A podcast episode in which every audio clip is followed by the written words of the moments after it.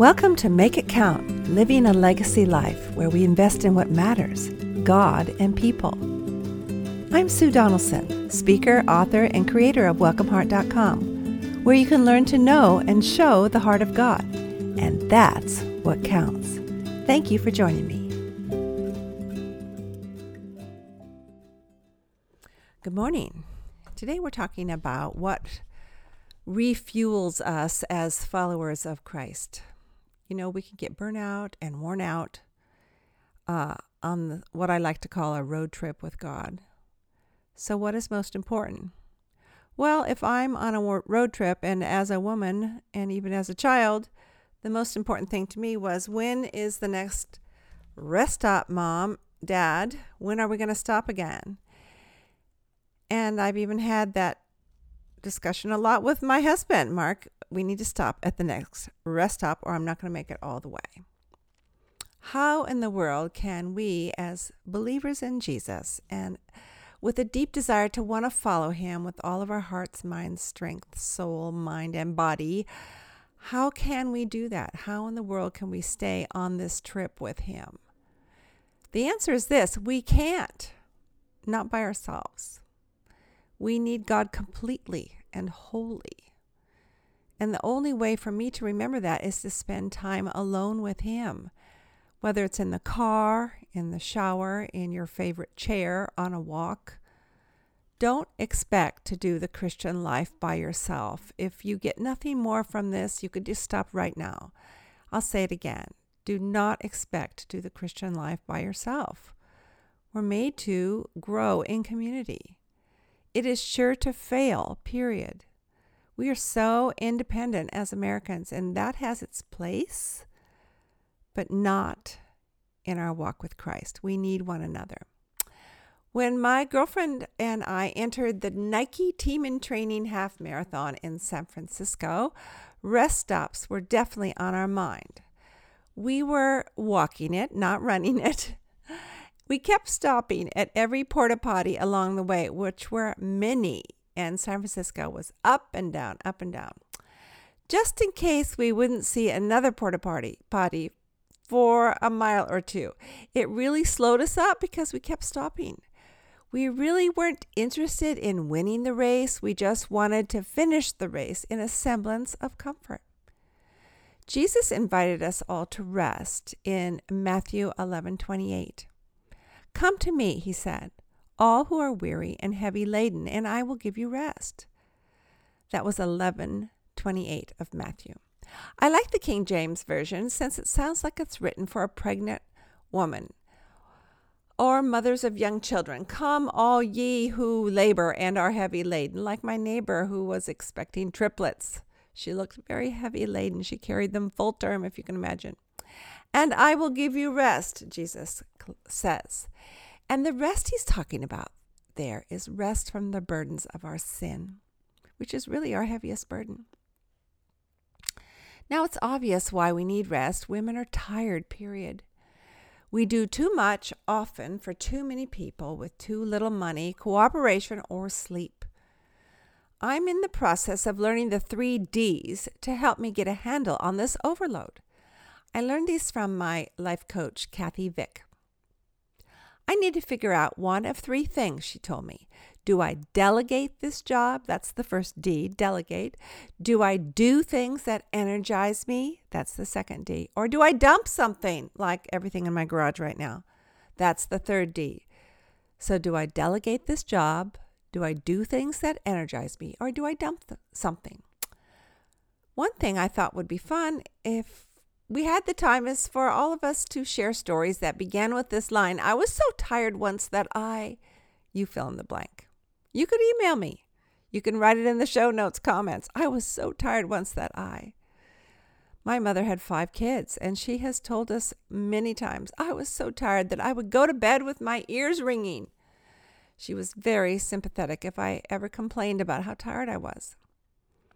A while back, I was so tired that when I decided to take some Advil, I turned on the bathroom faucet to get a glassful of water, and I mistakenly placed the whole bottle of Advil under the water faucet instead of the glass. It was an Costco version size. It's okay though because they are candy coated, so now they are in very big clumps for really big headaches. I found a great advertisement about vitamins. It read, I am tired. I am stressed. I am woman. It made me think of that old song, I am woman, let me roar, but I prefer my words, I am woman, let me sleep. Or one that's good if you're on a women's retreat, I am woman, let me snore. Rest is something we all need, sometimes more than other times. I remember a time I needed rest so badly I thought I would never make it. I've been sleeping in jungle huts for three nights and trudging up and down steep paths. This was in Papua New Guinea with some missionary training. And I had a pack on my back. At times, I was literally stepping from tree to tree to break my speed going downhill. Earlier in my training, I had accidentally sliced my friend's arm with my machete as we were trying to cut down some tapioca plant to eat. And we were standing a little too close to each other. So I know I did have a certain reputation while I was on this hike. My darling Papua, Guinea, Papua New Guinean guide took away my machete while sliding down the hillsides, looking out for his best interests, I'm sure. At the end of the three day trek, I remember finally almost stumbling into the camp. I slipped off my pack and I made my way over to the kitchen. The women with young children had had to stay at home during our journey and they were busy making a hot lunch for us. I walked up to them and I said, I'm home. And I burst into tears. I was exhausted and probably in the best shape physically I'd been in my whole life and never to be again. They gathered around me like sympathetic hens and welcomed me back. I needed rest, and I got it at long last. Of course, after becoming a mother of young children, I realized that they needed the rest more than I did. Jesus said we are to come to Him. That coming is our very rest. I forget that aspect of Christ all too often. The more we come to Him for rest, the more we understand how He Himself is our rest. We come because we need Him. We're tired. But there's another reason. We come to Him because others are depending on us to be their rest as they travel on their journey. You've probably heard the expression, we need someone with skin on. Our children, our families, our friends need God, but they need God with skin on, and each of us needs to be Jesus to someone else. We need to be God's hug to one another. However, before we can do that properly, we must first be experiencing God's hug for ourselves. That makes so much sense. In other words, before we can water others, we must make sure our bucket is full. Someone said ministry is spillage.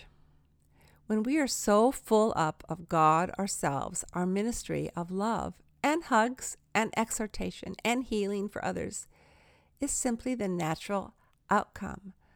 Ministry is spillage. Are you filled up to all the fullness of God, as Paul prayed in Ephesians 3:19? Helping others is a byproduct of seeking God and finding our rest in Him. In other words, we don't seek to help others first, but that happens when we seek God. I was talking with the speaker and writer Colleen Townsend Evans right before she was to speak at a large Central Coast event in our town.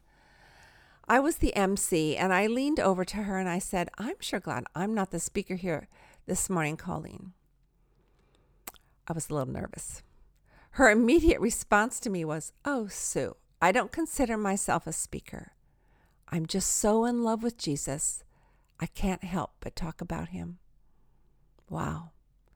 What a beautiful example of the outflow, the outflowing spillage of ministry based on what we've received from the Father.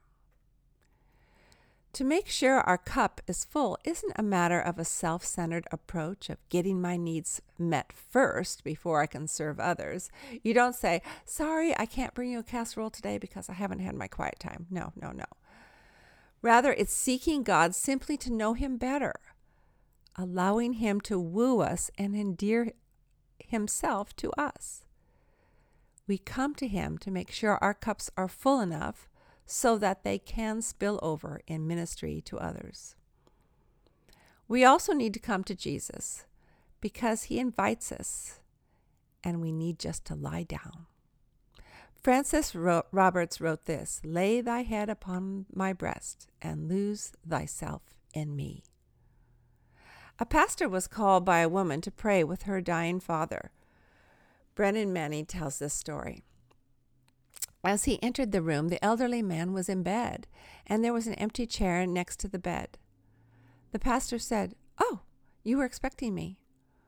Oh, no, the man explained. I didn't know you were coming. Why don't you close the door and I'll explain? He went on to say that years before he had tried to pray and he didn't feel it worked for him. Maybe you feel that way sometimes. So a friend had suggested that he imagine that Jesus was sitting in a chair across from him and then simply have a conversation with him. He went on to explain that for a few hours each day, he would imagine Jesus in the chair next to his bed and would talk with him. Don't you love that? A few days later, the woman called the pastor to say that her father had passed away. He asked her, Did he go peacefully?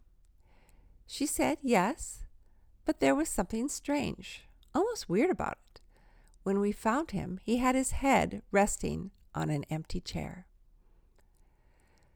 This old gentleman had gone into eternity with his head on Jesus' lap. We don't have to wait until we're dying to put our head on Jesus' lap. So often our laps or shoulders are used for those we love, but we need a lap too. And God invites us to come to Him, all you who labor and are heavy laden. I love what Walt Gerber said. The main responsibility of a Christian is yieldedness.